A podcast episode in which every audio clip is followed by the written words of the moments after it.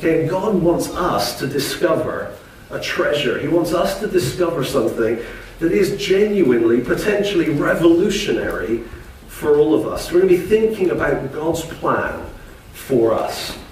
Now, we're in this book of Colossians. It's a little document. That's why we've been able to get it printed in such a small booklet form like this. But it's a, a letter that was written by a man called Paul about 30 years after the time of Jesus, the first Easter. So it's, you know, first century, a generation later. He'd never been to Colossae. This is a city in Turkey. He'd never been there, but he'd heard about it. And he was concerned for this church because this church faced the temptation that I think every church faces. And that is the temptation to do Christianity and lose Christ along the way. For Christ to sort of diminish and become a sort of a, a footnote while we get on with things that we think are important. That was the temptation they were facing. And so, all the way through this letter, Paul is writing to this church and urging them to keep Christ front and center. Last week, Tim was preaching. He took us to the middle of chapter 1 and uh, that hymn from verses 15 to 20. A hymn that, that kind of proclaims the supremacy of Christ. Christ is supreme over creation, and he's supreme over God's plan of salvation. It's an amazing few verses, and it just lifts Jesus up. And after that, everything else is kind of a follow up. Everything else falls out from having Jesus lifted up the way that we have it in that passage from last week. Following on from that, where we're jumping in, Paul is writing about his ministry. In fact, if you just take a look, we're on page 14, if that's helpful, of these little booklets. Uh, chapter 1. I want you to notice uh, the way Paul talks about his ministry, just for a, a second here, just kind of a preview, I suppose. In verse 23, the end of what we saw last week, he calls himself a servant of the gospel, so that uh, he wants Christ to be proclaimed to every creature under heaven. A servant of the gospel to proclaim Jesus to everyone. Now, when you drop down into the next section, notice in verse 25, he says, I have become its servant. It is the church. So he's servant of the gospel so that the whole world can know. Now he's saying, I'm servant of the church. He's kind of focusing in on the followers of Jesus, and he, he's saying a couple of reasons that he's the servant for the church. Firstly, in verse 25, to present to you the word of God in its fullness. Okay, so he's a servant of the church to present all of God's word. And then down in verse 28, so that we may present everyone fully mature in Christ. That's his ministry encapsulated. He's a servant of the gospel because he wants to proclaim the gospel to everybody. But specifically, he's a servant of the church to present all of God's word so that all of God's people mature. That's kind of our responsibility as church leaders. That's the, the burden on our shoulders as we pray and think about leading the church we kind of feel that same burden, that same privilege. We want to present all of God's word and we want all of God's people to be fully mature. It's kind of on us. And so that's Paul describing his ministry. Now, what we're going to find in this section, we're going to start at verse 24, we're going to go down to chapter 2, verse 7. And what we're going to find in this section is God's plan for us, God's plan for your incredibly close connection to Christ. That's what God's desire and plan is. For you individually and for us collectively to have an incredibly close connection to Christ. There's two paragraphs that are essentially driving that thought home. In each paragraph, he starts talking about his ministry, and then he talks about a mystery. Ministry, mystery, ministry, mystery. Let's look at it, starting at verse 24. And what he's uh, starting off here is God's plan for Christ to find a home in us. Let, us see what he says. Verse 24. He says, Now I rejoice in what I am suffering for you, and I fill up in my flesh what is still lacking in regard to Christ's afflictions for the sake of his body, which is the church. Now I've got to pause there because that's a, one of those verses that if you notice what it's saying, it can really distract you. So I don't want to keep reading without just clarifying what it's saying. When he says, I fill up in my flesh what is still lacking in regard to Christ's afflictions, is he saying that there was something missing? When Jesus came and died on the cross, that suffering that he went through in order to pay the penalty for our sin, in order to make a way for us to be brought back into relationship with God, is Paul saying that that was kind of 99% good enough and there's just a little bit more that's left for us? No, it's not. Okay, that's the potential distraction that we think, hang on a minute, is, he saying that Jesus' death wasn't good enough? No, no, he's not saying that. In fact, the word afflictions is never used of Christ's sufferings in relation to the cross. This is not talking about Christ's work to save us. It's talking about Christ's mission to spread the message to everyone. So Jesus came, Jesus suffered, Jesus died, and Jesus launched his followers to take the message out to the world. And he said, You're going to have trouble. It's going to be difficult. There's going to be, if you like, afflictions related to representing Jesus in this world. And I think what Paul's saying here is I'm in prison. I'm suffering, like I'm afflicted. Not in a way that saves anybody, but as part of Christ's mission to reach the world with the message of hope. Okay, so he's saying, I'm going through this for the sake of the church. And then he gets to the mystery part. So, in ministry terms, he's, he's afflicted. Let's use that word. He's suffering for Christ's mission. But in terms of the mystery, look at what he says. Let's just kind of walk it through. Verse 25. I have become the church's servant by the commission God gave me to present to you the Word of God in its fullness. Okay, so what is the message that Paul has to bring to the church? What is this message that he wants to proclaim and reveal to the people that are going to read this letter? He says, the mystery. Now, mystery is a word that we think we know.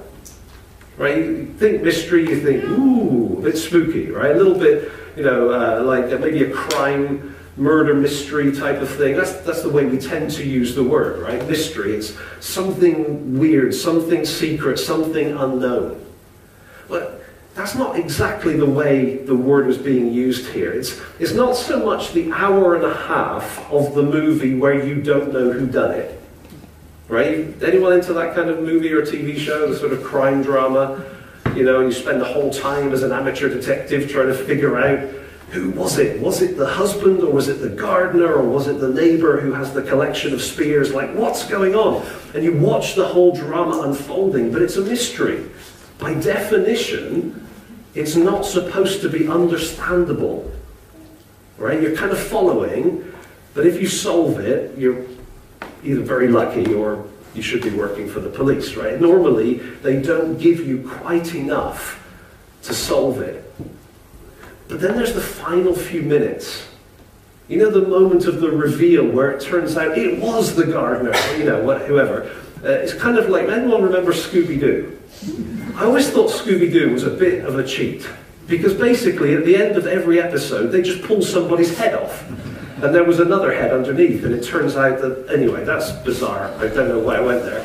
You can look that up. You'll spend hours watching Scooby Doo this week. But essentially, it's the reveal more than it is the I don't get it part. When Paul says mystery, he's talking about something that was hidden, something that God kept concealed. But now it's revealed. Now the secret has been made known.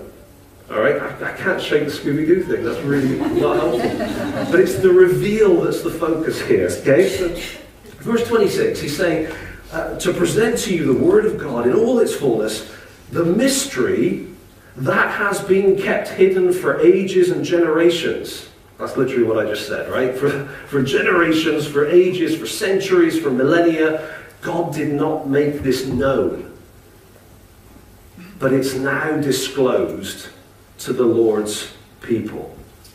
To them, God has chosen to make known among the Gentiles the glorious riches of this mystery, which is, what is it? It's Christ in you, the hope of glory. Now, it's kind of hard for us to, to kind of, I suppose, wrap our minds around the significance of that verse. For thousands of years, you can read through the Old Testament and you can read about all the prophecies and the predictions and the plan of God being unfolded and, and being kind of worked out, and all the people waiting for and longing for the Christ, the Messiah who is to come, this one that God would send to deal with our sin problem, to, to, to put things right in the world. But God didn't tell them everything about the Christ. There were parts of who he was and what he would do that God kept secret. But now, in Paul's day, Paul has had the privilege of saying, Here it is. Let me tell you something that nobody before could ever have known. What was God's plan? God's plan held, uh, kind of kept in secret in anticipation of the reveal still to come, kept back for centuries and centuries. It's not that Christ is coming. He predicted that. That was clear. For anyone who had eyes to see and ears to hear, the plan of God was to send Christ. What would he be? A leader, a ruler, a king, somebody who would put things right. But Christ in you, uh, that's bizarre. God never said that was going to happen. That Christ would come into this world, go to the cross and die, and having died and risen to life again, he would then, by his Spirit, come and indwell his people. Like set up home in their hearts. Just think of the, the, the, moving lorry kind of backing up. Beep, beep, beep, right? Furniture, I'm coming to stay. That's what Christ has done to those, for those of us who are His. He's moved in. Christ in you. Which means we have the hope of glory. We have a certain expectation that this is not the whole story. That what we're going through now, the struggles, the difficulties, the fears, the doubts, the what in the world is going on in the world kind of feelings, this is not forever. And if you belong to Christ, you have Christ within you. And Christ within you gives you that sometimes very quiet, sometimes very subtle sense of hope, sense of anticipation. If He would want to live in me now, I shouldn't doubt that He wants me to be with Him forever. Christ in me, that's the hope of glory. That was never revealed before. I mean, they knew that God was going to do something good. They had no idea how good it was going to be. God's plan was for Christ to find a home in your heart. Isn't that amazing? In fact, there's one more bit that I've kind of skipped in the same verse. Notice what it says. Uh, verse 26, 27. God has chosen to make known among the Gentiles the glorious riches of this mystery. This isn't just a Jewish thing. That's not the way it would have been perceived in the Old Testament, is that he would be a Jewish Messiah for the Jewish people, and maybe the Gentiles could become Jewish. Sort of second class citizens in God's plan. But actually, when we get to the New Testament, Paul was given the privilege to reveal hey guys, it's equal for all of us. You know, we, we kind of think that race relations and solving tensions between races is somehow a 21st century concern. God was there way ahead of anybody uh, that's around today. God's concern for Jews and Gentiles, people from every background, being united together in the body of Christ is all through the Bible. It's His plan, and it's being revealed here that Jews and Gentiles would have Christ dwelling in their hearts. That's amazing. And Paul wants to proclaim that to the church at Colossae. He wants them to see God's plan for their salvation. Uh, this amazingly, incredibly close connection between them and Christ. How close? Well, Christ in you close. That's very close. That's one side of this section, one side of the coin, if you like. But then he carries on and he gives the other side of the coin to give another aspect of this incredibly close connection. And he's going to do it the same again, talking about his ministry and then moving on to the mystery. Let's look at it, verse 28. He says, He, Christ, is the one we proclaim, admonishing and teaching everyone with all wisdom, so that we may present everyone fully mature in Christ. To this end, I strenuously contend with all the energy Christ so powerfully works in me. I want you to know how hard I'm contending for you and for those at Laodicea, that's a town up the road, and for all who have not met me personally. So he's talking about his ministry. Right before he talked about his suffering, now he's talking about straining for them, like, ah, oh, this is hard work, but it's worth it. He's going for it because he wants them to be mature in Christ. And then he comes to the mystery again, verse 2. My goal is that they may be encouraged in heart and united in love, so that they may have the full riches of complete understanding. That's quite a statement, isn't it? Just let that one sink in for a second that they might have the full riches of complete understanding. People pay a lot of money for partial understanding. Right? People pay huge money for an education, which may give some understanding, may not. People pay huge money for workshops and seminars, for books, for online PDFs, for all sorts of courses, for mentoring and coaching. Like the world's craving understanding. Right? We want to know, we want to understand, we want to grasp how to be or what to do, or, you know, it's something that we're desperate for as humans. And here, Paul is saying, full riches of complete understanding. That sounds pretty cool. In order that they may know the mystery of God. Remember mystery?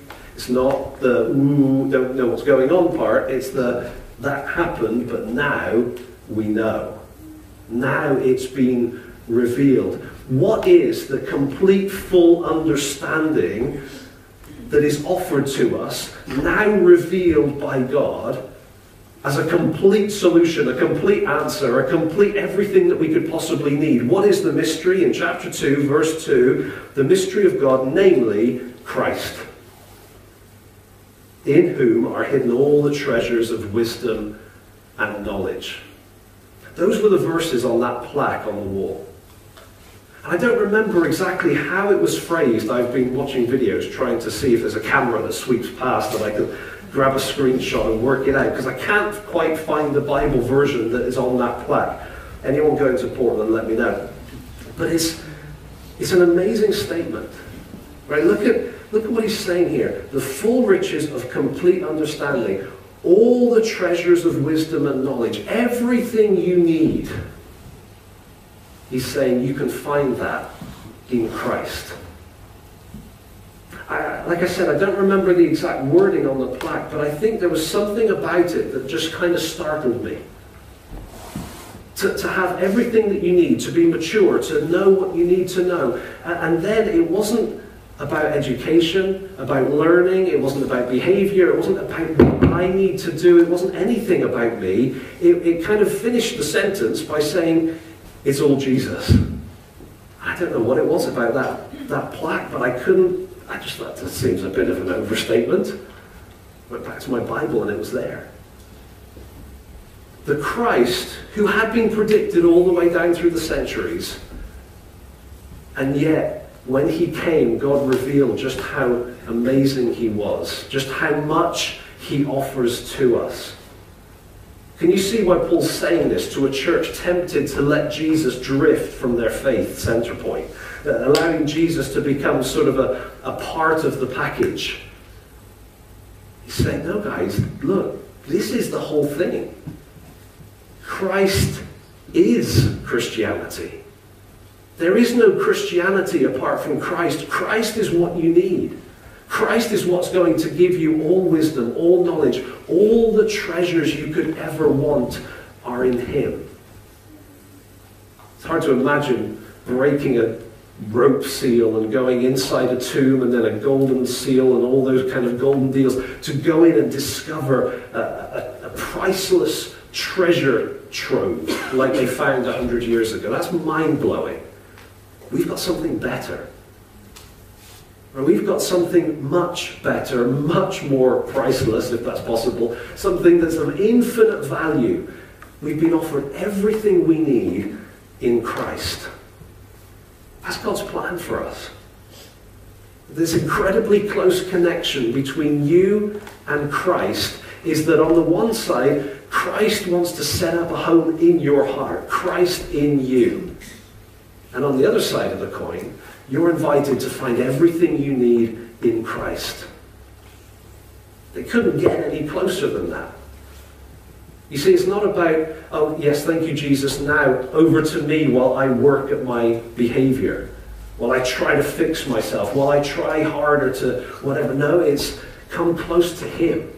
Draw near to Him. Find in Him your satisfaction. Find in Him your wealth, your riches, your wisdom, your knowledge. Find in Him the holiness that you need in your life, the transformation that you need for your life, your character, your marriage, all the issues of, uh, of life that keep coming up. Find the answer in Jesus. That's what Paul's saying. Christianity is God's plan for an incredibly close connection between you and Christ.